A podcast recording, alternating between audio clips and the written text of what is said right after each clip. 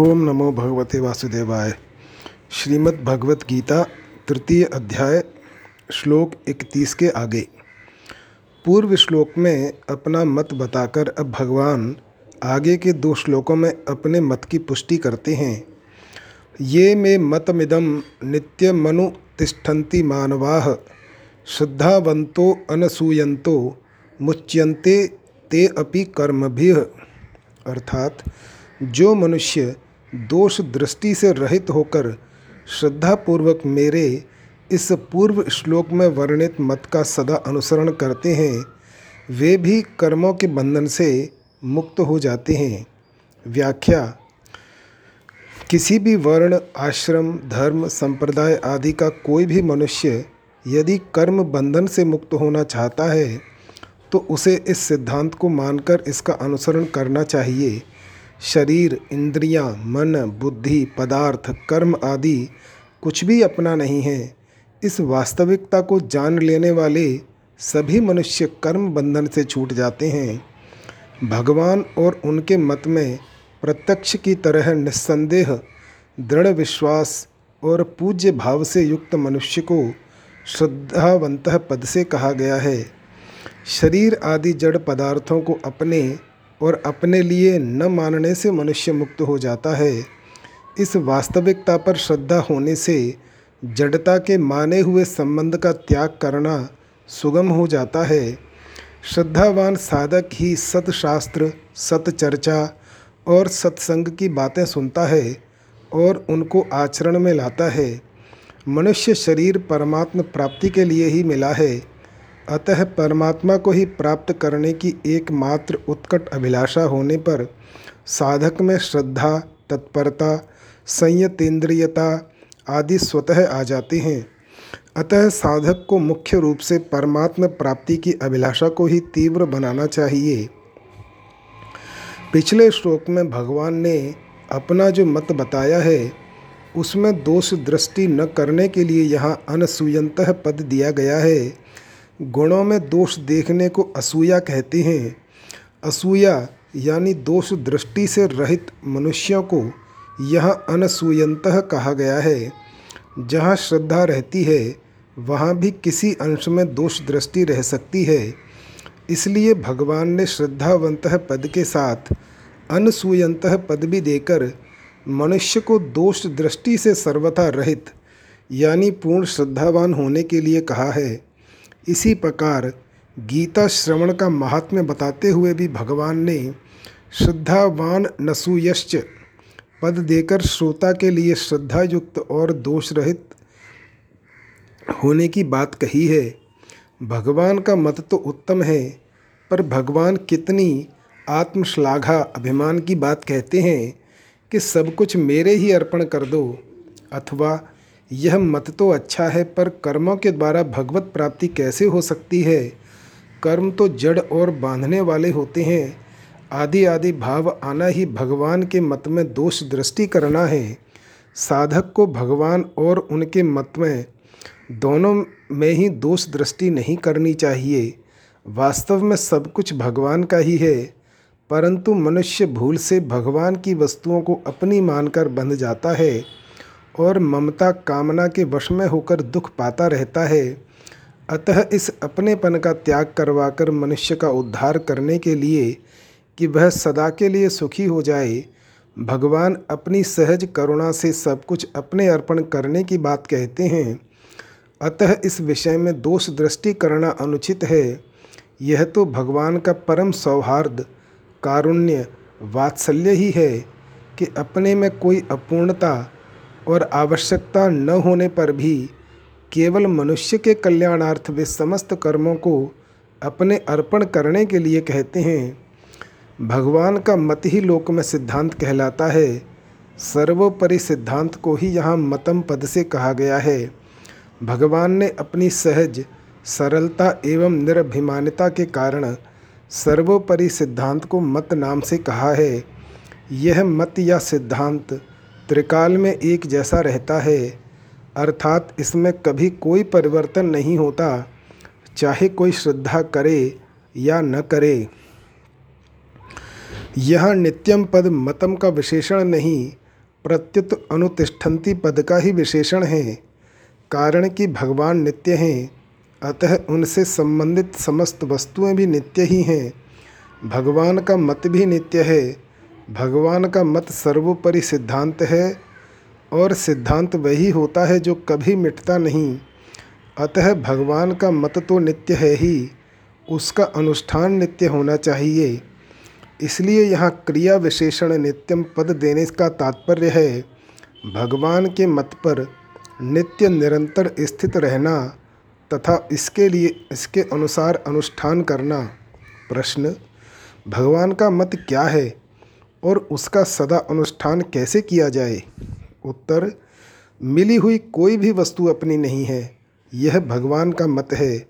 शरीर इंद्रियाँ, मन बुद्धि प्राण धन संपत्ति पदार्थ आदि सब प्रकृति के कार्य हैं और संसार भी प्रकृति का कार्य है। इसलिए इन वस्तुओं की संसार से एकता है और परमात्मा का अंश होने से स्वयं की परमात्मा से एकता है। अतः ये वस्तुएँ व्यक्तिगत अपनी नहीं हैं, प्रत्युत इनके उपयोग का अधिकार व्यक्तिगत है। इसके सिवाय सद्गुण, सदाचार, त्याग, वैराग्य, दया, क्षमा आदि भी व्यक्तिगत नहीं हैं, प्रत्युत भगवान के हैं। ये दैवी संपत्ति, अर्थात भगवत प्राप्ति की संपत्ति होने से भगवान के ही हैं। यदि ये सद्गुण, सदाचार आदि अपने होते तो इन पर हमारा पूरा अधिकार होता। और हमारी सम्मति के बिना किसी दूसरे को इनकी प्राप्ति न होती। इनको अपना मानने से तो अभिमान ही होता है, जो आसुरी संपत्ति का मूल है। जो वस्तु अपनी नहीं है, उसे अपनी मानने से और उसकी प्राप्ति के लिए कर्म करने से ही बंधन होता है। शरीर आदि वस्तुएँ अपनी तो है ही नहीं, अपने लिए भी नहीं हैं। यदि ये अपने लिए होती तो इनकी प्राप्ति से हमें पूर्ण तृप्ति या संतोष हो जाता पूर्णता का अनुभव हो जाता। परंतु सांसारिक वस्तुएँ कितनी ही क्यों न मिल जाएँ, कभी तृप्ति नहीं होती। तृप्ति या पूर्णता का अनुभव उस वस्तु यानी भगवान के मिलने पर होता है जो वास्तव में अपनी है। अपनी वास्तविक वस्तु के मिलने पर फिर स्वप्न में भी कुछ पाने की इच्छा नहीं रहती। जैसे संसार में सभी पुत्रवती स्त्रियाँ माता ही हैं, पर बालक को उन सभी माताओं के मिलने से संतोष नहीं होता, प्रत्युत अपनी माता के मिलने से ही संतोष होता है। इसी तरह जब तक और पाने की इच्छा रहती है, तब तक यही समझना चाहिए कि अपनी वस्तु मिली ही नहीं।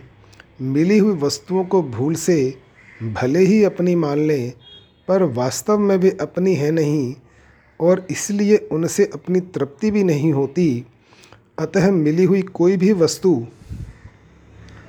अपनी और अपने लिए नहीं है। शरीर आदि प्राप्त वस्तुओं को न तो हम अपने साथ लाए थे और न अपने साथ ले ही जा सकते हैं, तथा वर्तमान में भी ये हमारे से प्रतिक्षण वियुक्त हो रही हैं। वर्तमान में जो ये अपनी प्रतीत होती हैं, वह भी सदुपयोग करने अर्थात दूसरों के हित में लगाने के लिए, न कि अपना अधिकार जमाने के लिए। अतः हमें प्राप्त वस्तुओं का सदुपयोग करने का ही अधिकार है, अपनी मानने का नहीं। भगवान ने मनुष्य को ये वस्तुएँ इतनी उदारता पूर्वक और इस ढंग से दी हैं कि मनुष्य को ये वस्तुएँ अपनी ही दिखने लगती हैं। इन वस्तुओं को अपनी मान लेना भगवान की उदारता का दुरुपयोग करना है। जो वस्तुएँ अपनी नहीं हैं, पर जिन्हें भूल से अपनी मान लिया है, उस भूल को मिटाने के लिए साधक आध्यात्म चित्त से गहरा विचार करके उन्हें भगवान के अर्पण कर दे, अर्थात भूल से माना हुआ अपनापन हटा ले, जिसका एकमात्र उद्देश्य अध्यात्म तत्व, यानी परमात्मा की प्राप्ति का है। ऐसा साधक यदि गंभीरतापूर्वक विचार करे तो उसे स्पष्ट रूप से समझ में आ जाएगा कि मिली हुई कोई भी वस्तु अपनी नहीं होती, प्रत्युत बिछुड़ने वाली होती है। शरीर, पद, अधिकार, शिक्षा, योग्यता, धन, संपत्ति, ज़मीन आदि, जो कुछ मिला है, संसार से ही मिला है और संसार के लिए ही है। मिली ही वस्तुओं को चाहे संसार का माने, चाहे प्रकृति का माने और चाहे भगवान का माने पर सार बात यही है कि वे अपनी नहीं है। जो अपने वस्तुएँ नहीं हैं वह अपने लिए कैसे हो सकती हैं? साधक को न तो कोई वस्तु अपनी माननी है और न कोई कर्म ही अपने लिए करना है। अपने लिए किए गए कर्म बांधने वाले होते हैं। अर्थात यज्ञ के अतिरिक्त अन्य कर्म मनुष्य को बांधने वाले होते हैं। यज्ञ के लिए कर्म करने वाले साधक के संपूर्ण कर्म संचित कर्म भी विलीन हो जाते हैं। भगवान समस्त लोगों के महान ईश्वर हैं। सर्वलोक महेश्वरम, जब मनुष्य अपने को वस्तुओं का स्वामी मान लेता है, तब वह अपने वास्तविक स्वामी को भूल जाता है, क्योंकि वह अपने को जिन वस्तुओं का स्वामी मानता है, उसे उन्हीं वस्तुओं का चिंतन होता है। अतः भगवान को ही विश्व का एकमात्र स्वामी मानते हुए साधक को संसार में सेवक की तरह रहना चाहिए। सेवक अपने स्वामी के समस्त कार्य करते हुए भी अपने को कभी स्वामी नहीं मानता।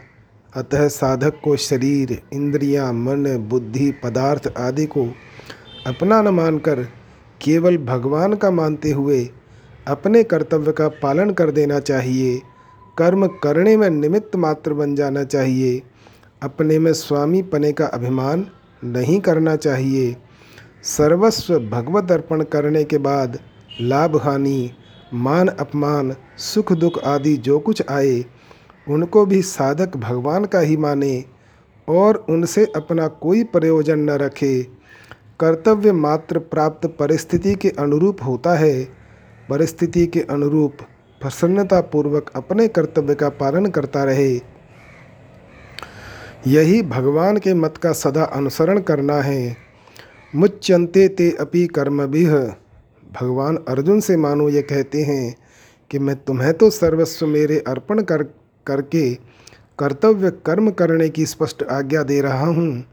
अतः मेरी आज्ञा का पालन करने से तुम्हारे मुक्त होने में कोई संदेह नहीं है, परंतु जिनको मैं इस प्रकार स्पष्ट आज्ञा नहीं देता हूँ वे भी अगर इस मत के अनुसार चलेंगे तो वे भी मुक्त हो जाएँगे। कारण कि यह ही मत ऐसा है कि चाहे मुझे माने या न माने, केवल इस मत का पालन करने से ही मनुष्य मुक्त हो जाता है। परिशिष्ट भाव, भगवान का मत ही वास्तविक और सर्वोपरि सिद्धांत है, जिसके अंतर्गत सभी मत मतांतर आ जाते हैं। परंतु भगवान अभिमान न करके, बड़ी सरलता से नम्रता से अपने सिद्धांत को मत नाम से कहते हैं। तात्पर्य है कि भगवान ने अपने अथवा दूसरे किसी भी मत का आग्रह नहीं रखा है। प्रत्युत निष्पक्ष होकर अपनी बात सामने रखते हैं। मत सर्वोपरि नहीं होता, प्रत्युत व्यक्तिगत होता है। हरेक व्यक्ति अपना अपना मत प्रकट कर सकता है, परंतु सिद्धांत सर्वोपरि होता है, जो सबको मानना पड़ता है। इसलिए गुरु शिष्य में भी भेद तो हो सकता है, पर सिद्धांत भेद नहीं हो सकता। ऋषि मुनि दार्शनिक अपने अपने मत को भी सिद्धांत नाम से कहते हैं, परंतु गीता में भगवान अपने सिद्धांत को भी मत नाम से कहते हैं। ऋषि, मुनि, दार्शनिक, आचार्य आदि के मतों में तो भेद रहता है, पर भगवान के मत अर्थात सिद्धांत में कोई मतभेद नहीं है। ये त्वेत दभ्य सूयंतो नानुतिष्ठन्ति मे मतम। सर्वज्ञान विमूढ़ान्तान्विधि नष्टा नचेतस। अर्थात, परंतु जो मनुष्य मेरे इस मत में दोष दृष्टि करते हुए इसका अनुष्ठान नहीं करते, उन संपूर्ण ज्ञानों में मोहित और अविवेकी अविवेकी मनुष्यों को नष्ट हुए ही समझो। अर्थात, उनका पतन ही होता है। व्याख्या। ये त्वेत दभ्य सूयंतो नानुतिष्ठन्ति में मतम तीसवें श्लोक में वर्णित सिद्धांत के अनुसार चलने वालों के लाभ का वर्णन, इकतीसवें श्लोक में करने के बाद इस सिद्धांत के अनुसार न चलने वालों की पृथकता करने हेतु यह तु पद का प्रयोग हुआ है। जैसे संसार में सभी स्वार्थी मनुष्य चाहते हैं कि हमें ही सब पदार्थ मिलें, हमें ही लाभ हो ऐसे ही भगवान भी चाहते हैं कि समस्त कर्मों को मेरे ही अर्पण किया जाए, मेरे को ही स्वामी माना जाए। इस प्रकार मानना भगवान पर दोषारोपण करना है। कामना के बिना संसार का कार्य कैसे चलेगा? ममता का सर्वथा त्याग तो हो ही नहीं सकता। राग द्वेषादि विकारों से रहित होना असंभव है। इस प्रकार मानना भगवान के मत पर दोषारोपण करना है। भोग और संग्रह की इच्छा वाले जो मनुष्य शरीर आदि पदार्थों को अपने और अपने लिए मानते हैं और समस्त कर्म अपने लिए ही करते हैं, वे भगवान के मत के अनुसार नहीं चलते। सर्व ज्ञान विमूढ़ान तान यानी जो मनुष्य भगवान के मत का अनुसरण नहीं करते, वे सब प्रकार के सांसारिक ज्ञानों में मोहित रहते हैं। वे मोटर, हवाई जहाज़, रेडियो टेलीविज़न आदि आविष्कारों में, उनके कला कौशल को जानने में तथा नए नए आविष्कार करने में ही रचे पचे रहते हैं। जल पर तैरने, मकान आदि बनाने, चित्रकारी करने आदि शिल्प कलाओं में मंत्र, तंत्र, यंत्र आदि की जानकारी प्राप्त करने में तथा उनके द्वारा विलक्षण विलक्षण चमत्कार दिखाने में देश विदेश की भाषाओं, लिपियों रीति रिवाजों खान पान आदि की जानकारी प्राप्त करने में ही वे लगे रहते हैं। जो कुछ है वह यही है। ऐसा उनका निश्चय होता है।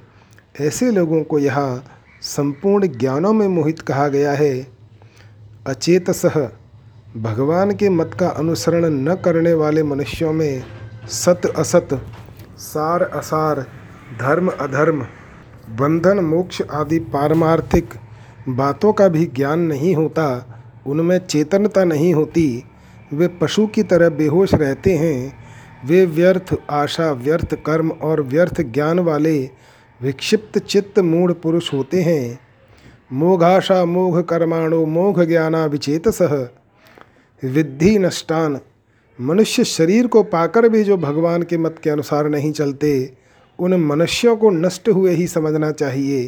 तात्पर्य है कि वे मनुष्य जन्म मरण के चक्र में ही पड़े रहेंगे।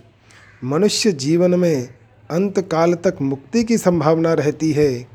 अतः जो मनुष्य वर्तमान में भगवान के मत का अनुसरण नहीं करते, वे भी भविष्य में सत्संग आदि के प्रभाव से भगवान के मत का अनुसरण कर सकते हैं, जिससे उनकी मुक्ति हो सकती है। परंतु यदि उन मनुष्यों का भाव जैसा वर्तमान में है वैसा ही भविष्य में भी बना रहा तो उन्हें भगवत प्राप्ति से वंचित रहा जानने के कारण नष्ट हुए ही समझना चाहिए। इसी कारण भगवान ने ऐसे मनुष्यों के लिए नष्टान विद्धि पदों का प्रयोग किया है। भगवान के मत का अनुसरण न करने वाला मनुष्य समस्त कर्म, राग अथवा द्वेषपूर्वक करता है। राग और द्वेष दोनों ही मनुष्य के महान शत्रु हैं।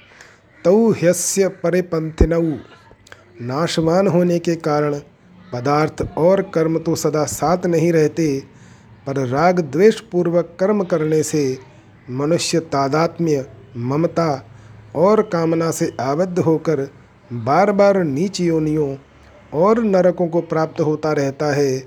इसीलिए भगवान ने ऐसे मनुष्यों को नष्ट हुए ही समझने की बात कही है। इकतीसवें और बत्तीसवें दोनों श्लोकों में भगवान ने कहा है कि मेरे सिद्धांत के अनुसार चलने वाले मनुष्य कर्म बंधन से मुक्त हो जाते हैं और न चलने वाले मनुष्यों का पतन हो जाता है। इससे यह तात्पर्य निकलता है कि मनुष्य भगवान को माने या न माने, इसमें भगवान का कोई आग्रह नहीं है, परंतु उसे भगवान के मत का पालन अवश्य करना चाहिए। इसमें भगवान की आज्ञा है अगर वह ऐसा नहीं करेगा तो उसका पतन अवश्य हो जाएगा। हाँ यदि साधक भगवान को मानकर उनके मत का अनुष्ठान करे तो भगवान उसे अपने आप को दे देंगे। परंतु यदि भगवान को न मानकर केवल उनके मत का अनुष्ठान करे तो भगवान उसका अनुद्धार कर देंगे। तात्पर्य यह है कि भगवान को मानने वाले को प्रेम की प्राप्ति और भगवान का मत मानने वाले को मुक्ति की प्राप्ति होती है। भगवान के मत के अनुसार कर्म न करने से मनुष्य का पतन हो जाता है, ऐसा क्यों है? इसका उत्तर भगवान आगे के श्लोक में देते हैं। सदृशम चेष्टते स्वस्या प्रकृतेर्ज्ञानवानपि प्रकृतिम यान्ति भूतानि निग्रह किम करिष्यति? संपूर्ण प्राणी प्रकृति को प्राप्त होते हैं। ज्ञानी महापुरुष भी अपनी प्रकृति के अनुसार चेष्टा करता है। फिर इसमें किसी का हट क्या करेगा? व्याख्या, प्रकृतिम यान्ति भूतानी, जितने भी कर्म किए जाते हैं, वे स्वभाव अथवा सिद्धांत को सामने रखकर ही किए जाते हैं। सिद्धांत वह है जो शास्त्र और भगवान की आज्ञा के अनुसार हो शास्त्र और भगवान की आज्ञा के विपरीत सिद्धांत मान्य नहीं है। स्वभाव दो प्रकार का होता है, राग द्वेष रहित और राग द्वेष युक्त जैसे रास्ते में चलते हुए कोई बोर्ड दिखाई दिया और उस पर लिखा हुआ पढ़ लिया तो यह पढ़ना न तो राग द्वेष से हुआ और न किसी सिद्धांत से। अपितु राग द्वेष रहित स्वभाव से स्वतः हुआ। किसी मित्र का पत्र आने पर उसे राग पूर्वक पढ़ते हैं और शत्रु का पत्र आने पर उसे द्वेषपूर्वक पढ़ते हैं तो यह पढ़ना राग द्वेष युक्त स्वभाव से हुआ। गीता, रामायण आदि सत शास्त्रों को पढ़ना, सिद्धांत से पढ़ना हुआ। मनुष्य जन्म परमात्म प्राप्ति के लिए ही है। अतः परमात्म प्राप्ति के उद्देश्य से कर्म करना भी सिद्धांत के अनुसार कर्म करना है। इस प्रकार देखना, सुनना, सूंघना, स्पर्श करना आदि मात्र क्रियाएँ स्वभाव और सिद्धांत दोनों से होती हैं। राग द्वेष रहित स्वभाव दोषी नहीं होता। प्रत्युत राग द्वेष युक्त स्वभाव दोषी होता है। राग द्वेष पूर्वक होने वाली क्रियाएँ मनुष्य को बांधती हैं, क्योंकि इनसे स्वभाव अशुद्ध होता है। और सिद्धांत से होने वाली क्रियाएँ उद्धार करने वाली होती हैं, क्योंकि इनसे स्वभाव सिद्ध होता है।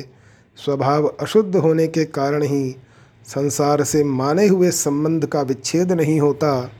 स्वभाव शुद्ध होने से संसार से माने हुए संबंध का सुगमता पूर्वक विच्छेद हो जाता है। ज्ञानी महापुरुष के अपने कहलाने वाले शरीर द्वारा स्वतः क्रियाएँ हुआ करती हैं।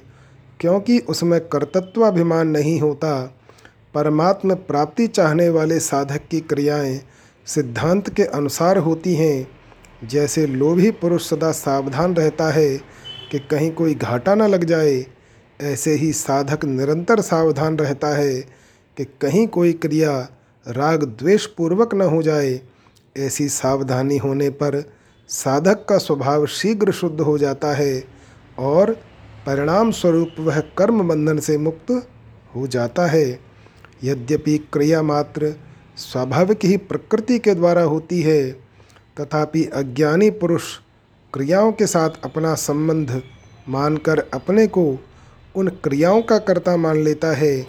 पदार्थों और क्रियाओं से अपना संबंध मानने के कारण ही राग द्वेष उत्पन्न होते हैं, जिनसे जन्म मरण रूप बंधन होता है। परंतु प्रकृति से संबंध न मानने वाला साधक अपने को सदा अकर्ता ही देखता है। स्वभाव में मुख्य दोष प्राकृत पदार्थों का राग ही है। जब तक स्वभाव में राग रहता है, तभी तक अशुद्ध कर्म होते हैं। अतः साधक के लिए राग ही बंधन का मुख्य कारण है। राग माने हुए अहम में रहता है और मन बुद्धि इंद्रियों एवं इंद्रियों के विषयों में दिखाई देता है। अहम दो प्रकार का है। चेतन द्वारा जड़ के साथ माने हुए संबंध से होने वाला तादात्म्य रूप अहम, जड़ प्रकृति का धातु रूप अहम, महाभूता निहंकार जड़ प्रकृति के धातु रूप अहम में कोई दोष नहीं है, क्योंकि यह अहम मन, बुद्धि, इंद्रियों आदि की तरह एक करण ही है। इसलिए संपूर्ण दोष माने हुए अहम में ही है। ज्ञानी महापुरुष में तादात्म्य रूप अहम का सर्वथा अभाव होता है। अतः उसके कहलाने वाले शरीर के द्वारा होने वाली समस्त क्रियाएँ प्रकृति के धातु रूप अहम से ही होती हैं। वास्तव में समस्त प्राणियों की समस्त क्रियाएँ इस धातु रूप अहम से ही होती हैं। वास्तव में समस्त प्राणियों की समस्त क्रियाएँ इस धातु रूप अहम से ही होती हैं। परंतु जड़ शरीर को मैं और मेरा मानने वाला अज्ञानी पुरुष उन क्रियाओं को अपनी तथा अपने लिए मान लेता है और बंध जाता है, कारण कि क्रियाओं को अपनी और अपने लिए मानने से ही राग उत्पन्न होता है। सदृशम चेष्टते स्वस्या प्रकृतेर ज्ञान ज्ञानवानपि। यद्यपि अंतकरण में राग द्वेष न रहने से ज्ञानी महापुरुष की प्रकृति निर्दोष होती है और वह प्रकृति के वशीभूत नहीं होता, तथापि वह चेष्टा तो अपनी प्रकृति के अनुसार ही करता है। जैसे कोई ज्ञानी महापुरुष अंग्रेज़ी भाषा नहीं जानता और उससे अंग्रेज़ी बोलने के लिए कहा जाए तो वह बोल नहीं सकेगा। वह जिस भाषा को जानता है, उसी भाषा में बोलेगा। भगवान भी अपनी प्रकृति को वश में करके जिस योनि में अवतार लेते हैं, उसी योनि के स्वभाव के अनुसार चेष्टा करते हैं। जैसे भगवान राम या कृष्ण रूप से मनुष्य योनि में अवतार लेते हैं, तथा मत्स्य, कच्छप, वराह आदि योनियों में अवतार लेते हैं तो वहाँ उस उस योनि के अनुसार ही चेष्टा करते हैं। तात्पर्य है कि भगवान के अवतारी शरीरों में भी वर्ण योनि के अनुसार स्वभाव की भिन्नता रहती है, पर वशता नहीं रहती। इसी तरह जिन महापुरुषों का प्रकृति, यानी जड़ता से संबंध विच्छेद हो गया है, उनमें स्वभाव की भिन्नता तो रहती है, पर वशता नहीं रहती। परंतु जिन मनुष्यों का प्रकृति से संबंध विच्छेद नहीं हुआ है, उनमें स्वभाव की भिन्नता और परवशता दोनों रहती है। यह स्वस्याह पद का तात्पर्य यह है कि ज्ञानी महापुरुष की प्रकृति निर्दोष होती है वह प्रकृति के वश में नहीं होता, प्रत्युत प्रकृति उसके वश में होती है। कर्मों की फल जनकता का मूल बीज कर्तत्वाभिमान और स्वार्थ बुद्धि है। ज्ञानी महापुरुष में कर्तत्वाभिमान और स्वार्थ बुद्धि नहीं होती, उसके द्वारा चेष्टा मात्र होती है। बंधन कारक कर्म होता है, चेष्टा या क्रिया नहीं, इसीलिए यहाँ चेष्टते पद आया है। उसका स्वभाव इतना शुद्ध होता है कि उसके द्वारा होने वाली क्रियाएँ भी महान शुद्ध एवं साधकों के लिए आदर्श होती हैं। पीछे के और वर्तमान जन्म के संस्कार माता पिता के संस्कार, वर्तमान का संग, शिक्षा, वातावरण, अध्ययन, उपासना, चिंतन, क्रिया, भाव आदि के अनुसार स्वभाव बनता है। यह स्वभाव सभी मनुष्यों में भिन्न भिन्न होता है और इसे निर्दोष बनाने में सभी मनुष्य स्वतंत्र हैं। व्यक्तिगत स्वभाव की भिन्नता ज्ञानी महापुरुषों में भी रहती है। चेतन में भिन्नता होती ही नहीं और प्रकृति में स्वाभाविक भिन्नता रहती है। प्रकृति है ही विषम। जैसे एक जाति होने पर भी आम आदि के वृक्षों में अवान्तर भेद रहता है, ऐसे ही प्रकृति शुद्ध होने पर भी ज्ञानी महापुरुषों में प्रकृति का भेद रहता है। ज्ञानी महापुरुष का स्वभाव शुद्ध होता है, अतः वह प्रकृति के वश में नहीं होता। इसके विपरीत अशुद्ध स्वभाव वाले मनुष्य अपनी बनाई हुई परवशता से बाध्य होकर कर्म करते हैं। निग्रह किम करिष्यति, यानी जिनका स्वभाव महान शुद्ध एवं श्रेष्ठ है उनकी क्रियाएँ भी अपनी प्रकृति के अनुसार हुआ करती हैं। फिर जिनका स्वभाव अशुद्ध है, उन पुरुषों की क्रियाएँ तो प्रकृति के अनुसार होंगी ही। इस विषय में हट उनके काम नहीं आएगा। जिसका जैसा स्वभाव है, उसे उसी के अनुसार कर्म करने पड़ेंगे। यदि स्वभाव अशुद्ध हो तो वह अशुद्ध कर्मों में, और शुद्ध हो तो वह शुद्ध कर्मों में मनुष्य को लगा देगा। अर्जुन भी जब हठ पूर्वक युद्ध रूप कर्तव्य कर्म का त्याग करना चाहते हैं, तब भगवान उन्हें यही कहते हैं कि तेरा स्वभाव तुझे बलपूर्वक युद्ध में लगा देगा। प्रकृतिस्वाम नियोक्षति क्योंकि तेरे स्वभाव में क्षात्र कर्म करने का प्रवाह है, इसीलिए स्वाभाविक कर्मों से बना हुआ तू परवश होकर युद्ध करेगा। अर्थात तेरा हट काम नहीं आएगा। करिष्यस्य वशो अपि तत्। जैसे सौ मील प्रति घंटे की गति से चलने वाली मोटर अपनी नियत क्षमता से अधिक नहीं चलेगी, ऐसे ही ज्ञानी महापुरुष के द्वारा भी अपनी शुद्ध प्रकृति के विपरीत चेष्टा नहीं होगी। जिनकी प्रकृति अशुद्ध है, उनकी प्रकृति बिगड़ी हुई मोटर के समान है। बिगड़ी हुई मोटर को सुधारने के दो मुख्य उपाय हैं। पहला मोटर को खुद ठीक करना और दूसरा, मोटर को कारखाने में पहुँचा देना। इसी प्रकार अशुद्ध प्रकृति को सुधारने के भी दो मुख्य उपाय हैं। पहला, राग द्वेष से रहित होकर कर्म करना और दूसरा, भगवान की शरण में चले जाना। यदि मोटर ठीक चलती है तो हम मोटर के वश नहीं हैं और यदि मोटर बिगड़ी हुई है तो हम मोटर के वश में हैं। ऐसे ही ज्ञानी महापुरुष प्रकृति के शुद्ध होने के कारण प्रकृति के वश में नहीं होता और अज्ञानी पुरुष प्रकृति के अशुद्ध होने के कारण प्रकृति के वश में होता है, जिसकी बुद्धि में जड़ता, यानी सांसारिक भोग और संग्रह का ही महत्व है। ऐसा मनुष्य कितना ही विद्वान क्यों न हो, उसका पतन अवश्यम भावी है, परंतु जिसकी बुद्धि में जड़ता का महत्व नहीं है और भगवत प्राप्ति ही जिसका उद्देश्य है, ऐसा मनुष्य विद्वान न भी हो तो भी उसका उत्थान अवश्यम भावी है। कारण कि जिसका उद्देश्य भोग और संग्रह न होकर केवल परमात्मा को प्राप्त करना ही है, उसके समस्त भाव, विचार, कर्म आदि उसकी उन्नति में सहायक हो जाते हैं। अतः साधक को सर्वप्रथम परमात्मा प्राप्ति का उद्देश्य बना लेना चाहिए।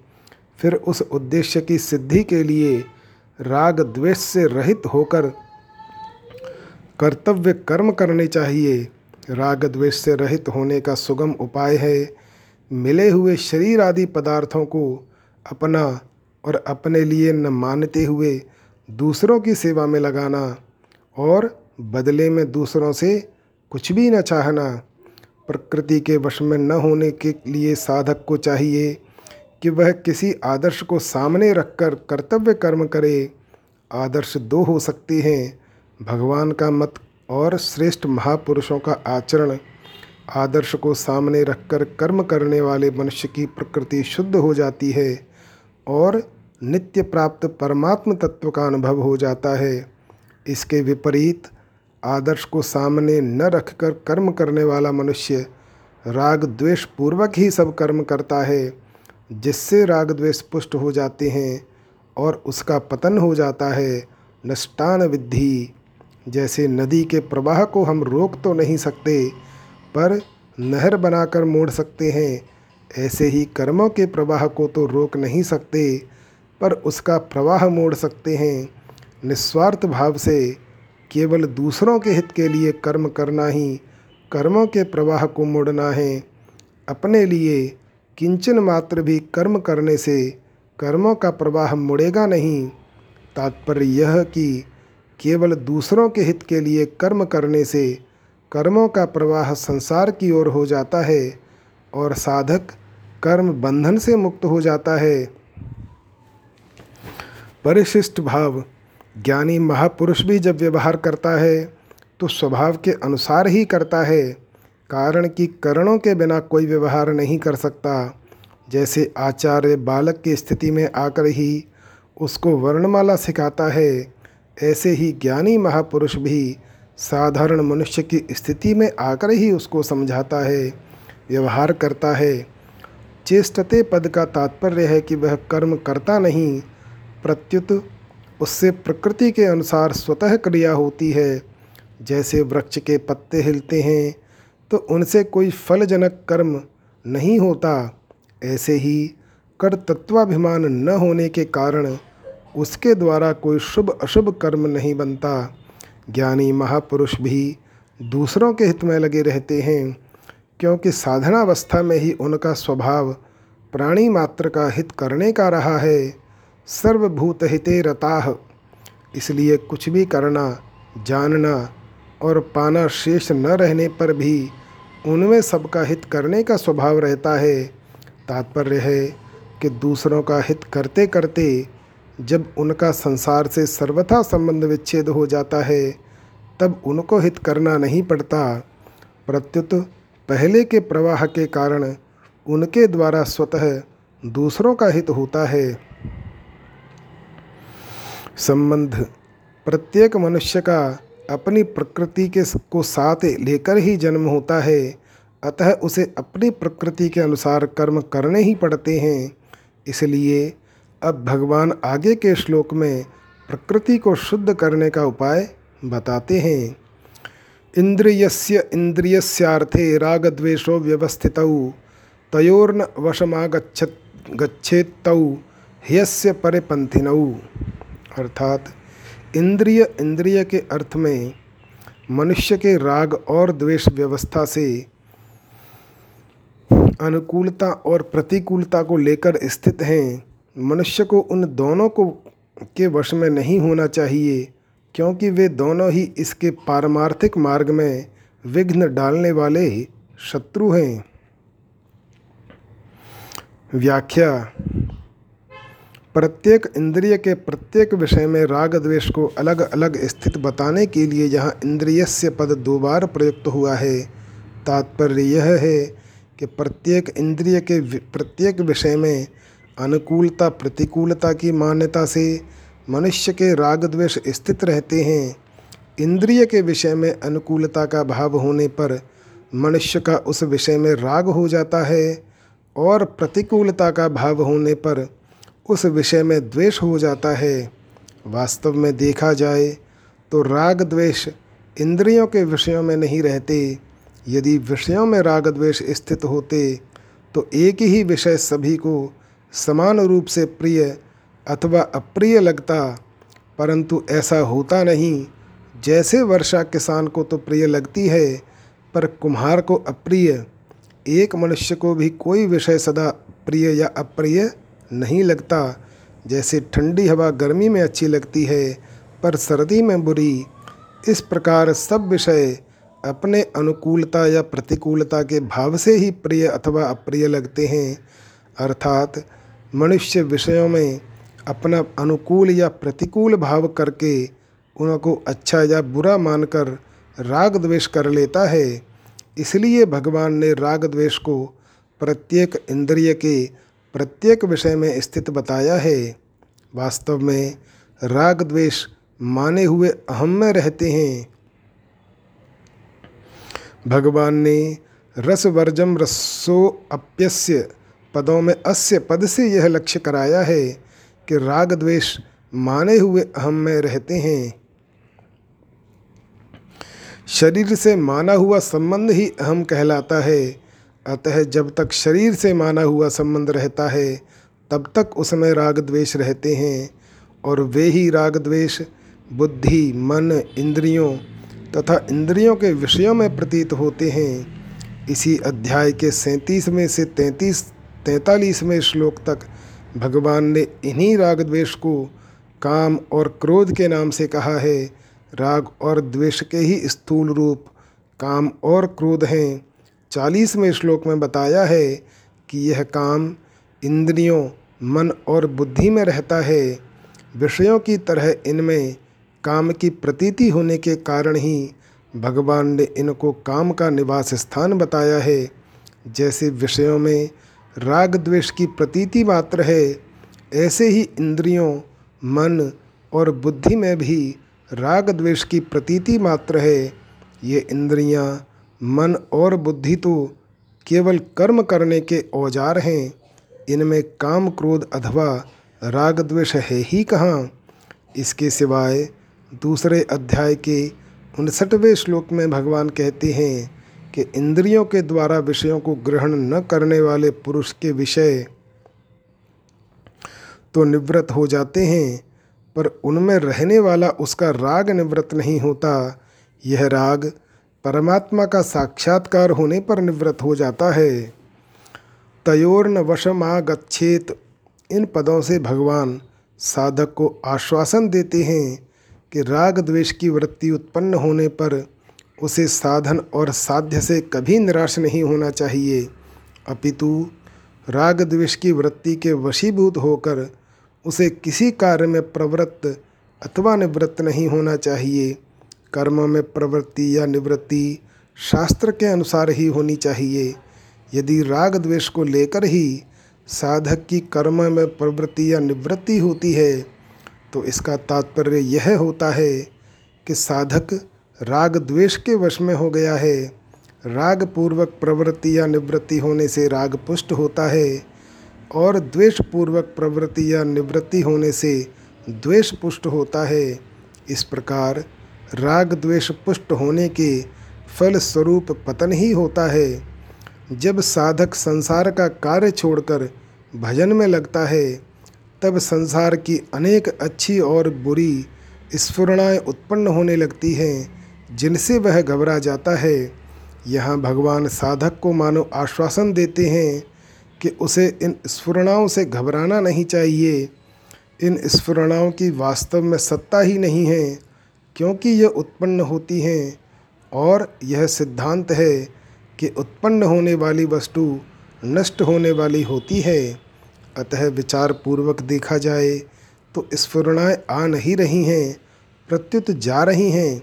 कारण यह कि संसार का कार्य करते समय अवकाश न मिलने से स्फुरणाएँ दबी रहती हैं और संसार का कार्य छोड़ते ही अवकाश मिलने से पुराने संस्कार स्फुरणाओं के रूप में बाहर निकलने लगते हैं। अतः साधक को इन अच्छी या बुरी स्फुरणाओं से भी राग द्वेष नहीं करना चाहिए। प्रत्युत सावधानी पूर्वक इनकी उपेक्षा करते हुए स्वयं तटस्थ रहना चाहिए। इसी प्रकार उसे पदार्थ, व्यक्ति, विषय आदि में भी राग द्वेष नहीं करना चाहिए। राग द्वेष पर विजय पाने के उपाय। राग द्वेष के वशीभूत होकर कर्म करने से राग द्वेष पुष्ट होते हैं और अशुद्ध प्रकृति का रूप धारण कर लेते हैं। प्रकृति के अशुद्ध होने पर प्रकृति की अधीनता रहती है। ऐसी अशुद्ध प्रकृति की अधीनता से होने वाले कर्म मनुष्य को बांधते हैं। अतः राग द्वेष के वश में होकर कोई प्रवृत्ति या निवृत्ति नहीं होनी चाहिए। यह उपाय यहाँ बताया गया। इससे पहले भगवान कह चुके हैं, जो मेरे मत का अनुसरण करता है, वह कर्म बंधन से छूट जाता है। इसलिए राग द्वेष की वृत्ति के वश में न होकर भगवान के मत के अनुसार कर्म करने से राग द्वेष सुगमता पूर्वक मिट जाते हैं। तात्पर्य यह कि साधक संपूर्ण कर्मों को और अपने को भी भली भांति भगवत अर्पण कर दे और ऐसा मान ले कि कर्म मेरे लिए नहीं हैं प्रत्युत भगवान के लिए ही हैं जिनसे कर्म होते हैं। वे शरीर इंद्रियाँ, मन बुद्धि आदि भी भगवान के ही हैं और मैं भी भगवान का ही हूँ। फिर निष्काम निर्मम और निस्संताप होकर कर्तव्य कर्म करने से राग द्वेष मिट जाते हैं। इस प्रकार भगवान के मत अर्थात सिद्धांत को सामने रखकर ही किसी कार्य में प्रवृत्त अथवा निवृत्त होना चाहिए। संपूर्ण सृष्टि प्रकृति का कार्य है और शरीर सृष्टि का एक अंश है। जब तक शरीर के प्रति ममता रहती है, तभी राग द्वेष होते हैं। अर्थात मनुष्य रुचि या अरुचि पूर्वक वस्तुओं का ग्रहण और त्याग करता है। यह रुचि अरुचि ही राग द्वेष का सूक्ष्म रूप है। राग द्वेष पूर्वक प्रवृत्ति या निवृत्ति होने से राग द्वेष पुष्ट होते हैं, परंतु शास्त्र को सामने रखकर किसी कर्म में प्रवृत्त या निवृत्त होने से राग द्वेष मिट जाते हैं, कारण कि शास्त्र के अनुसार चलने से अपनी रुचि और अरुचि की मुख्यता नहीं रहती। यदि कोई मनुष्य शास्त्र को नहीं जानता तो उसके लिए महर्षि वेदव्यास का वचन है श्रूयताम धर्म सर्वस्व श्रुत्वा चैवावधार्यताम आत्मन प्रतिकूलानी परेशान न समाचरेत। हे मनुष्यों, तुम लोग धर्म का सार सुनो और सुनकर धारण करो कि जो हम अपने लिए नहीं चाहते, उसको दूसरों के प्रति न करें। जीवन मुक्त महापुरुष भी शास्त्र मर्यादा को ही आदर देते हैं। इसीलिए श्राद्ध में पिंडदान करते समय पिताजी का हाथ प्रत्यक्ष दिखाई देने पर भी भीष्म पितामह ने शास्त्र के अनुसार कुशों पर ही पिंडदान किया। अतः साधक को संपूर्ण कर्म शास्त्र के अनुसार ही करने चाहिए। राग द्वेष मिटाने के इच्छुक साधकों के लिए तो कर्म करने में शास्त्र प्रमाण की आवश्यकता रहती है।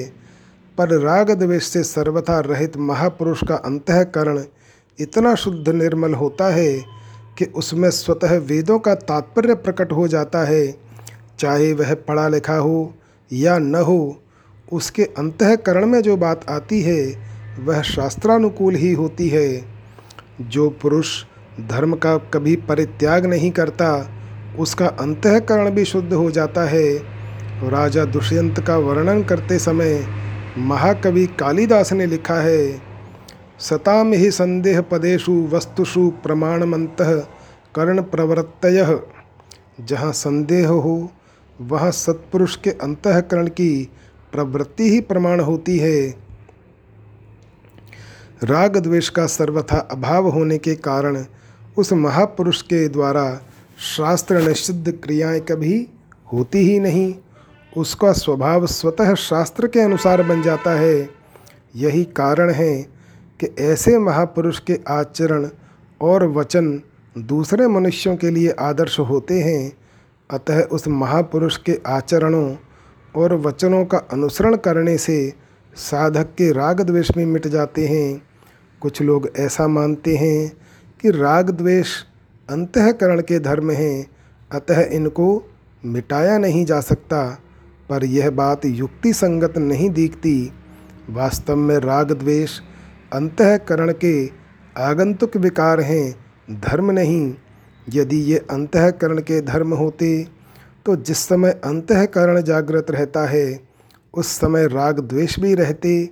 अर्थात इनकी सदा ही प्रतीति होती, परंतु इनकी प्रतीति सदा न होकर कभी कभी ही होती है।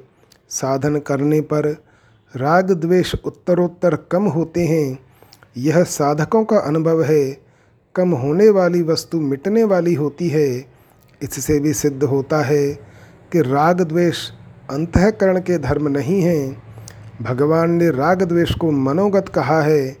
कामान सर्वान पार्थ मनोगतान। अर्थात ये मन में आने वाले हैं, सदा रहने वाले नहीं।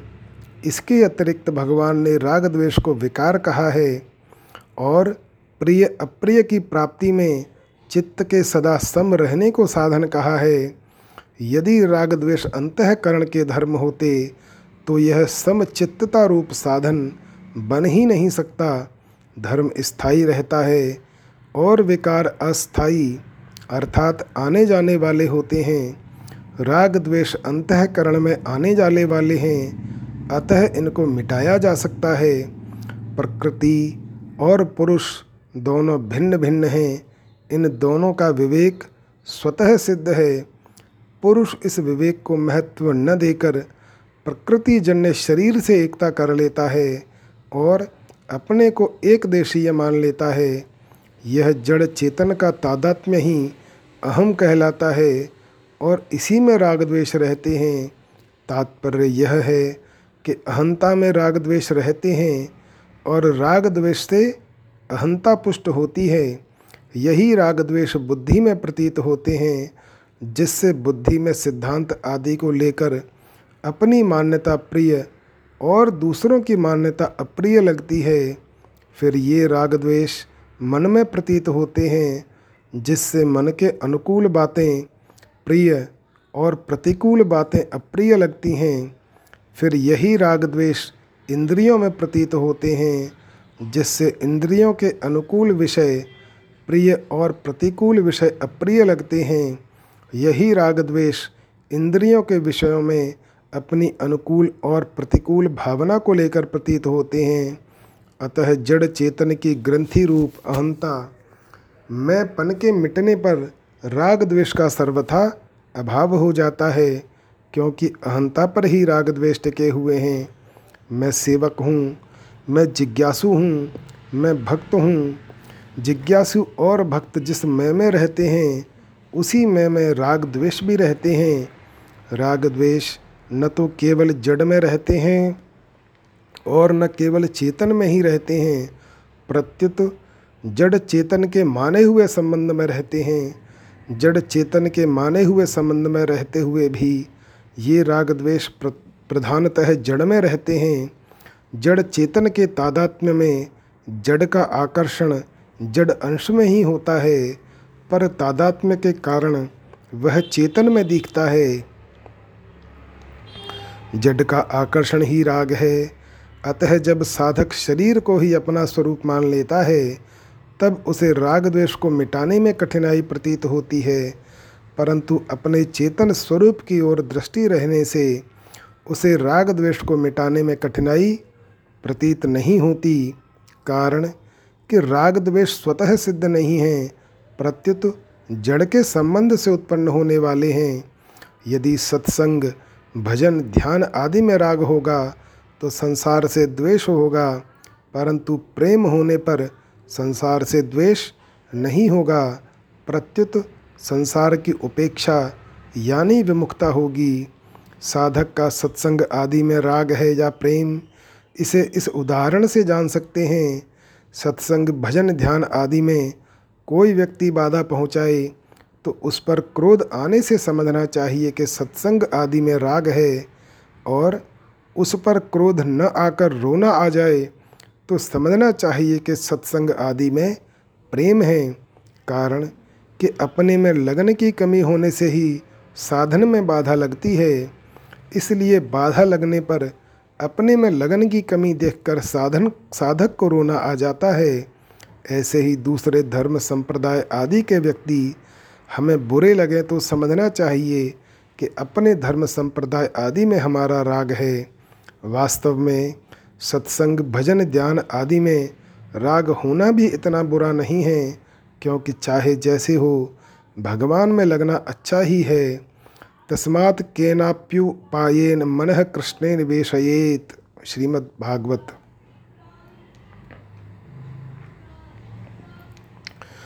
संसार के किसी एक विषय में राग होने से दूसरे विषय में द्वेष होता है, पर भगवान में प्रेम होने से संसार से वैराग्य होता है।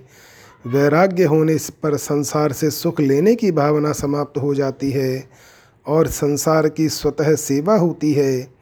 इससे शरीर इंद्रियाँ, मन और बुद्धि के साथ अहम भी स्वतः संसार की सेवा में लग जाता है। परिणाम स्वरूप शरीर आदि के साथ साथ अहम से भी संबंध विच्छेद होने पर उसमें रहने वाले राग द्वेष सर्वथा नष्ट हो जाते हैं। मनुष्य की क्रियाएँ स्वभाव अथवा सिद्धांत को लेकर होती हैं। केवल आध्यात्मिक उन्नति के लिए कर्म करना सिद्धांत को लेकर कर्म करना है। स्वभाव दो प्रकार का होता है, राग द्वेष रहित और राग द्वेष युक्त। स्वभाव को मिटा तो नहीं सकते, पर उसे शुद्ध अर्थात राग द्वेष रहित अवश्य बना सकते हैं। जैसे गंगा गंगोत्री से निकलती है। गंगोत्री जितनी ऊंचाई पर है, अगर उतना अथवा उससे अधिक ऊँचा बाँध बनाया जाए तो गंगा के प्रवाह को रोका जा सकता है। परंतु ऐसा करना सरल कार्य नहीं है। हाँ गंगा में से नहरें निकालकर उसके प्रवाह को बदला जा सकता है। इसी प्रकार, स्वाभाविक कर्मों के प्रवाह को मिटा तो नहीं सकते, पर उसको बदल सकते हैं। अर्थात, उसको राग द्वेष रहित बना सकते हैं। यह गीता का मार्मिक सिद्धांत है। राग द्वेष को लेकर जो क्रियाएँ होती हैं, उनमें प्रवृत्ति और निवृत्ति उतनी बाधक नहीं है कि जितनी की राग द्वेष बाधक हैं। इसीलिए भगवान ने राग द्वेष का त्याग करने वाले को ही सच्चा त्यागी कहा है। राग द्वेष की ओर प्रायः साधक का ध्यान नहीं जाता। इसलिए उसकी प्रवृत्ति और निवृत्ति राग द्वेष पूर्वक होती है। अतः राग द्वेष से रहित होने के लिए साधक को सिद्धांत सामने रखकर ही समस्त क्रियाएँ करनी चाहिए। फिर उसका स्वभाव स्वतः सिद्धांत के अनुरूप और शुद्ध बन जाएगा। राग द्वेष युक्त स्फुरण के उत्पन्न होने पर उसके अनुसार कर्म करने से राग द्वेष पुष्ट होते हैं और उसके अनुसार कर्म न करके सिद्धांत के अनुसार कर्म करने से राग द्वेष मिट जाते हैं। मन की शुभ और अशुभ स्फुरणाओं में राग द्वेष नहीं होने चाहिए। साधक को चाहिए कि वह मन में होने वाली स्फुरणाओं को स्वयं में न मानकर उनमें से, उनसे किसी भी प्रकार संबंध न जोड़े, उनका न समर्थन करे, न विरोध करे। यदि साधक राग द्वेष को दूर करने में अपने को असमर्थ पाता है तो उसे सर्वसमर्थ परम सुहृद प्रभु की शरण में चले जाना चाहिए। फिर प्रभु की कृपा से उसके राग द्वेष दूर हो जाते हैं। और परम शांति की प्राप्ति हो जाती है। माने हुए अहम सहित शरीर इंद्रियाँ, मन बुद्धि प्राण और सांसारिक पदार्थ सबके सब भगवान के ही हैं। ऐसा मानना ही भगवान के शरण होना है। फिर भगवान की प्रसन्नता के लिए भगवान की दी हुई सामग्री से भगवान के ही जनों की केवल सेवा कर देनी है और बदले में अपने लिए कुछ नहीं चाहना है। बदले में कुछ भी चाहने से जड़ के साथ संबंध बना रहता है। निष्काम भाव पूर्वक संसार की सेवा करना राग द्वेष को मिटाने का अचूक उपाय है। अपने पास स्थूल, सूक्ष्म और कारण शरीर से लेकर माने हुए अहम तक जो कुछ है, उसे संसार की ही सेवा में लगा देना है। कारण कि ये सब पदार्थ तत्वतः संसार से अभिन्न हैं। इनको संसार से भिन्न मानना ही बंधन है। स्थूल शरीर से क्रियाओं और पदार्थों का सुख, सूक्ष्म शरीर से चिंतन का सुख और कारण शरीर से स्थिरता का सुख नहीं लेना है। वास्तव में मनुष्य शरीर अपने सुख के लिए है ही नहीं। एह तन कर फल विषय न भाई। दूसरी बात, जिन शरीर, इंद्रियों, मन, बुद्धि, पदार्थ आदि से सेवा होती है, वे सब तो संसार के ही अंश हैं। जब संसार ही अपना नहीं तो फिर उसका अपना अंश कैसे हो सकता है? इन शरीर आदि पदार्थों को अपना मानने से सच्ची सेवा हो ही नहीं सकती, क्योंकि इससे ममता और स्वार्थ भाव उत्पन्न हो जाता है। इसलिए इन पदार्थों को उसी के मानने चाहिए, जिसकी सेवा की जाए। जैसे भक्त पदार्थों को भगवान का ही मानकर भगवान के अर्पण करता है। त्वदीयम वस्तु गोविंद तुभ्यमेव समर्पये। ऐसे ही कर्मयोगी पदार्थों को संसार का ही मानकर संसार के अर्पण करता है। सेवा संबंधी मार्मिक बात, सेवा वही कर सकता है, जो अपने लिए कभी कुछ नहीं चाहता। सेवा करने के लिए धनादि पदार्थों की चाह तो कामना है ही, सेवा करने की चाह भी कामना ही है। क्योंकि सेवा की चाह होने से ही धनादि पदार्थों की कामना होती है। इसलिए अवसर प्राप्त हो और योग्यता हो तो सेवा कर देनी चाहिए, पर सेवा की कामना नहीं करनी चाहिए। दूसरे को सुख पहुंचाकर सुखी होना मेरे द्वारा लोगों को सुख मिलता है, ऐसा भाव रखना। सेवा के बदले में किंचित भी मान बढ़ाई चाहना और मान बढ़ाई मिलने पर राज़ी होना वास्तव में भोग है, सेवा नहीं। कारण, कि ऐसा करने से सेवा सुख भोग में परिणत हो जाती है। अर्थात, सेवा अपने सुख के लिए हो जाती है। अगर सेवा करने में थोड़ा भी सुख लिया जाए तो वह सुख धनादि पदार्थों में महत्व बुद्धि पैदा कर देता है, जिससे क्रमशः ममता और कामना की उत्पत्ति होती है। मैं किसी को कुछ देता हूँ, ऐसा जिसका भाव है, उसे यह बात समझ में नहीं आती, तथा कोई उसे आसानी से समझा भी नहीं सकता कि सेवा में लगने वाले पदार्थ उसी के हैं, जिसकी सेवा की जाती है। उसी की वस्तु उसे ही दे दी तो फिर बदले में कुछ चाहने का हमें अधिकार ही क्या है? उसी की धरोहर उसी को देने में एहसान कैसा? अपने हाथों से अपना मुख धोने पर बदले में क्या हम कुछ चाहते हैं? शंका। सेवा तो धनादि वस्तुओं के द्वारा ही होती है। वस्तुओं के बिना सेवा कैसे हो सकती है? अतः सेवा करने के लिए भी वस्तुओं की चाह न करने से क्या तात्पर्य है? समाधान। स्थूल वस्तुओं से सेवा करना तो बहुत स्थूल बात है। वास्तव में सेवा भाव है। कर्म नहीं। कर्म से बंधन और सेवा से मुक्ति होती है। सेवा का भाव होने से अपने पास जो वस्तुएँ हैं, वे स्वतः सेवा में लगती हैं। भाव होने से अपने पास जितनी वस्तुएँ हैं, उन्हीं से पूर्ण सेवा हो जाती है। इसलिए और वस्तुओं को चाहने की आवश्यकता ही नहीं। वास्तविक सेवा वस्तुओं में महत्व, बुद्धि न रहने से ही हो सकती है। स्थूल वस्तुओं से भी वही सेवा कर सकता है।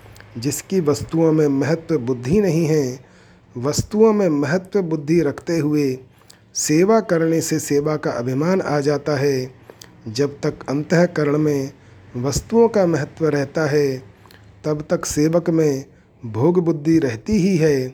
चाहे कोई जाने या न जाने, वास्तव में सेवा भाव से होती है, वस्तुओं से नहीं, वस्तुओं से कर्म होते हैं, सेवा नहीं।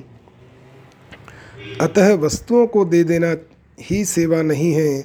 वस्तुएँ तो दुकानदार भी देता है, पर साथ में लेने का भाव रहने से उससे पुण्य नहीं होता।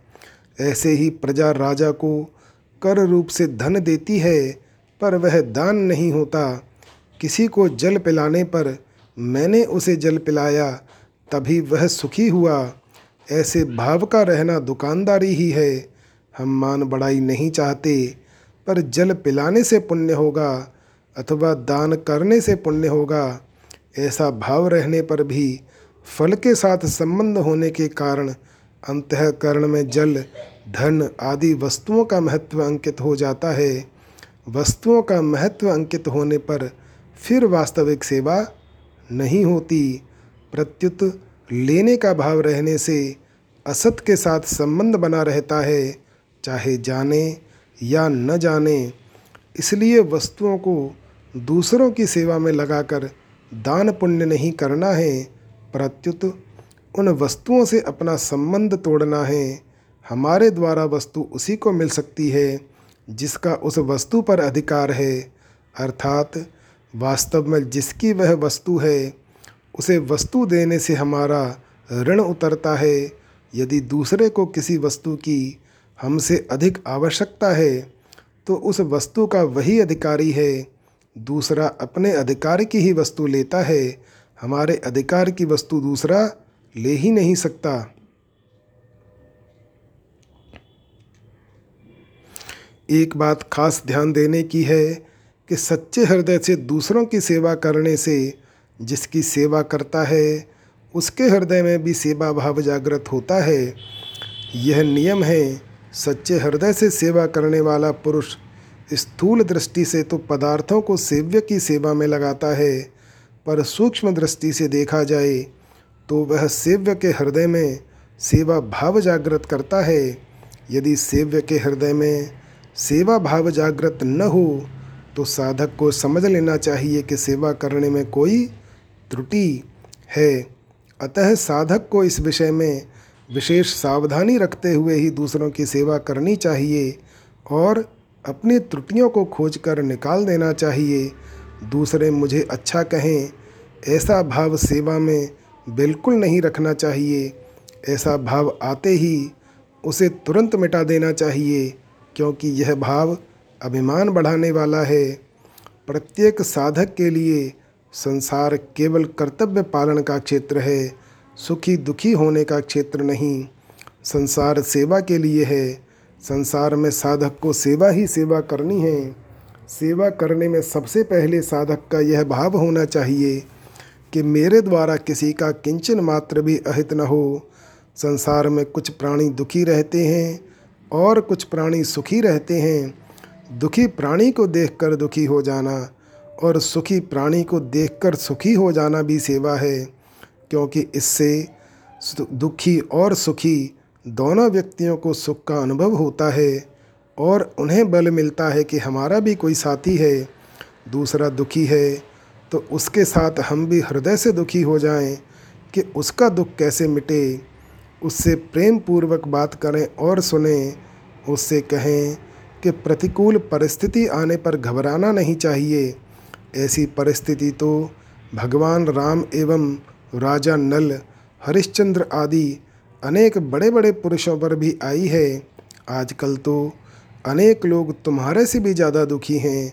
हमारे लायक कोई काम हो तो कहना आदि, ऐसी बातों से वह राज़ी हो जाएगा। ऐसे ही सुखी व्यक्ति से मिलकर हम भी हृदय से सुखी हो जाएँ कि बहुत अच्छा हुआ तो वह राज़ी हो जाएगा। इस प्रकार हम दुखी और सुखी दोनों व्यक्तियों की सेवा कर सकते हैं। दूसरे के दुख और सुख दोनों में सहमत होकर हम दूसरों को सुख पहुँचा सकते हैं। केवल दूसरों के हित का भाव निरंतर रहने की आवश्यकता है। जो दूसरों के दुख से दुखी और दूसरों के सुख से सुखी होते हैं, वे संत होते हैं। गोस्वामी तुलसीदास जी महाराज ने संतों के लक्षणों में कहा है, पर दुख दुख सुख सुख देखे पर।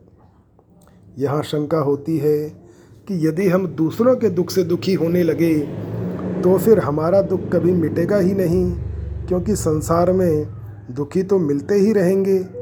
इसका समाधान यह है कि जैसे हमारे ऊपर कोई दुख आने से हम उसे दूर करने की चेष्टा करते हैं, ऐसे ही दूसरे को दुखी देखकर अपनी शक्ति के अनुसार उसका दुख दूर करने की चेष्टा होनी चाहिए।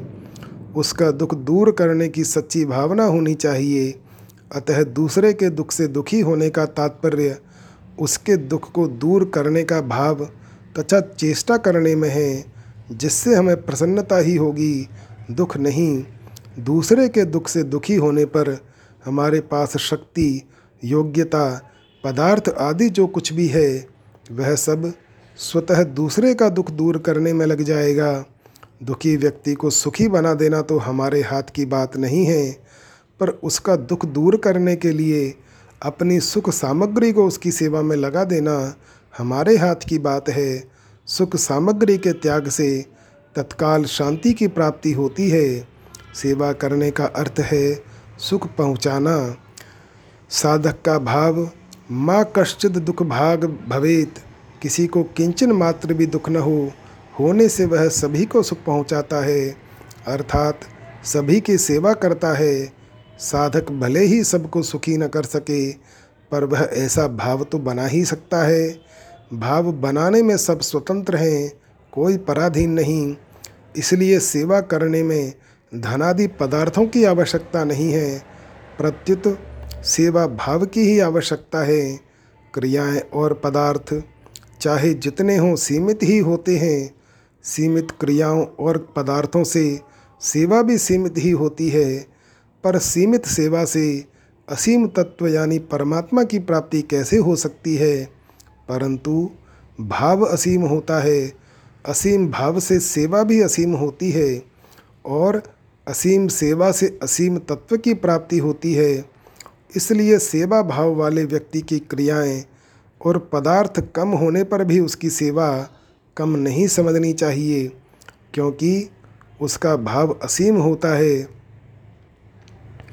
यद्यपि साधक के कर्तव्य पालन का क्षेत्र सीमित ही होता है तथापि उसमें जिन जिन से उसका व्यवहार होता है उनमें वह सुखी को देखकर सुखी अथवा दुखी को देखकर दुखी होता है।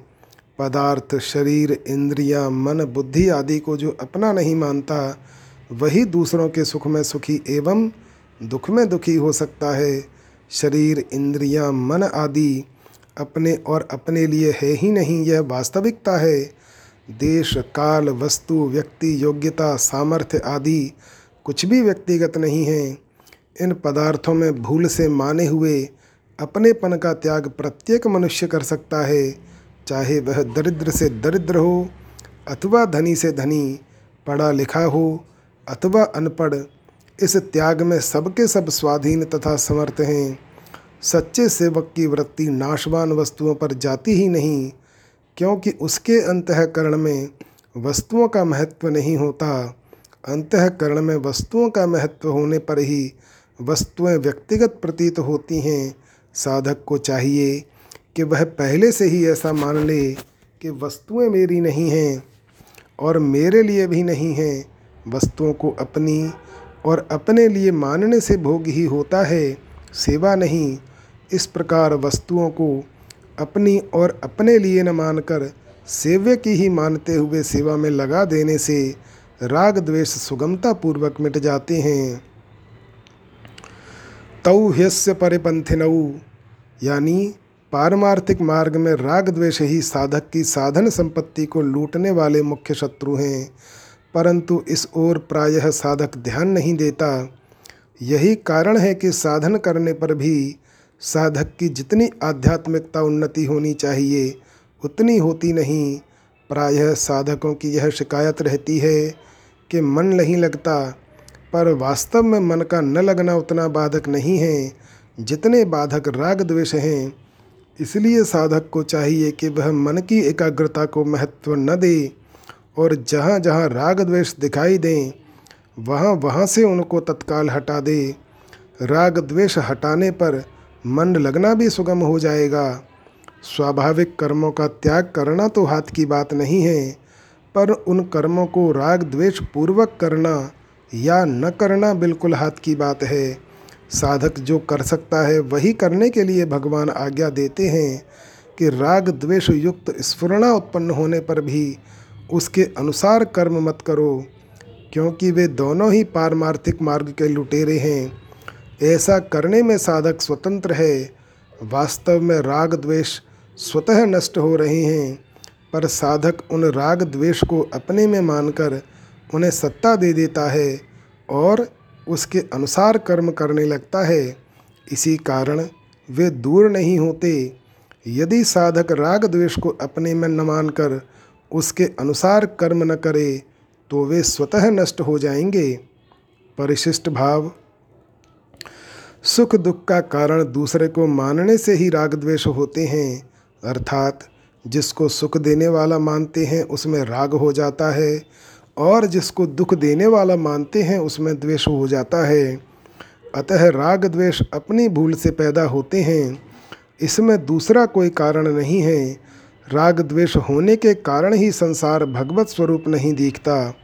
प्रत्युत जड़ और नाशवान दिखता है। अगर राग द्वेष न हो तो जड़ता है ही नहीं। प्रत्युत सब कुछ चिन्मय परमात्मा ही है। वासुदेव है सर्वम। अगर मन बुद्धि में राग द्वेष आदि कोई दोष पैदा हो जाए तो उसके वश में नहीं होना चाहिए। अर्थात, उसके अनुसार कोई निषिद्ध क्रिया नहीं करनी चाहिए। उसके वशीभूत होकर क्रिया करने से वह दोष दृढ़ हो जाएगा। परंतु उसके वशीभूत होकर क्रिया न करने से एक उत्साह पैदा होगा। जैसे किसी ने हमारे से कड़वी बात कह दी पर हमें क्रोध नहीं आया तो हमारे भीतर एक उत्साह, प्रसन्नता होगी कि आज तो हम बच गए।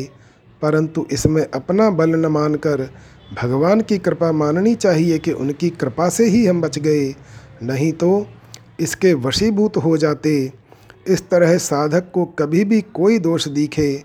तो वह उसके वशीभूत न हो और उसको अपने में भी न माने। अगर राग द्वेष अपने में होते तो जब तक अपनी सत्ता रहती, तब तक राग द्वेष भी रहते। परंतु यह सबका अनुभव है कि हम तो निरंतर रहते हैं, पर राग द्वेष निरंतर नहीं रहते, प्रत्युत आते जाते रहते हैं। सत्ता रूप स्वयं में राग द्वेष आ ही नहीं सकते, कारण कि हमारा विभाग अलग है और राग द्वेष का विभाग अलग है। जिसको राग द्वेष के आने जाने का ज्ञान होता है, वह राग द्वेष से अलग होता है। अतः राग द्वेष हमारे से भी अलग हैं और जिनमें ये प्रतीत होते हैं, उन मन बुद्धि आदि से भी अलग हैं। मनोगतान, इंद्रियस्य इंद्रियस्यार्थे राग द्वेषो व्यवस्थित पदों का तात्पर्य है कि अनुकूलता और प्रतिकूलता दोनों में राग न करे। प्रत्युत उनका सदुपयोग करे, अर्थात अनुकूलता में दूसरों की सेवा करे और प्रतिकूलता में अनुकूलता की इच्छा का त्याग करे तयोर्न वशमागच्छेत पदों का तात्पर्य है कि अनुकूलता प्रतिकूलता में सुखी दुखी न हो। सुखी दुखी होना फलासक्त होना है और फलासक्त मनुष्य बन जाता है। फले सक्तो निबध्यते। जय श्री राम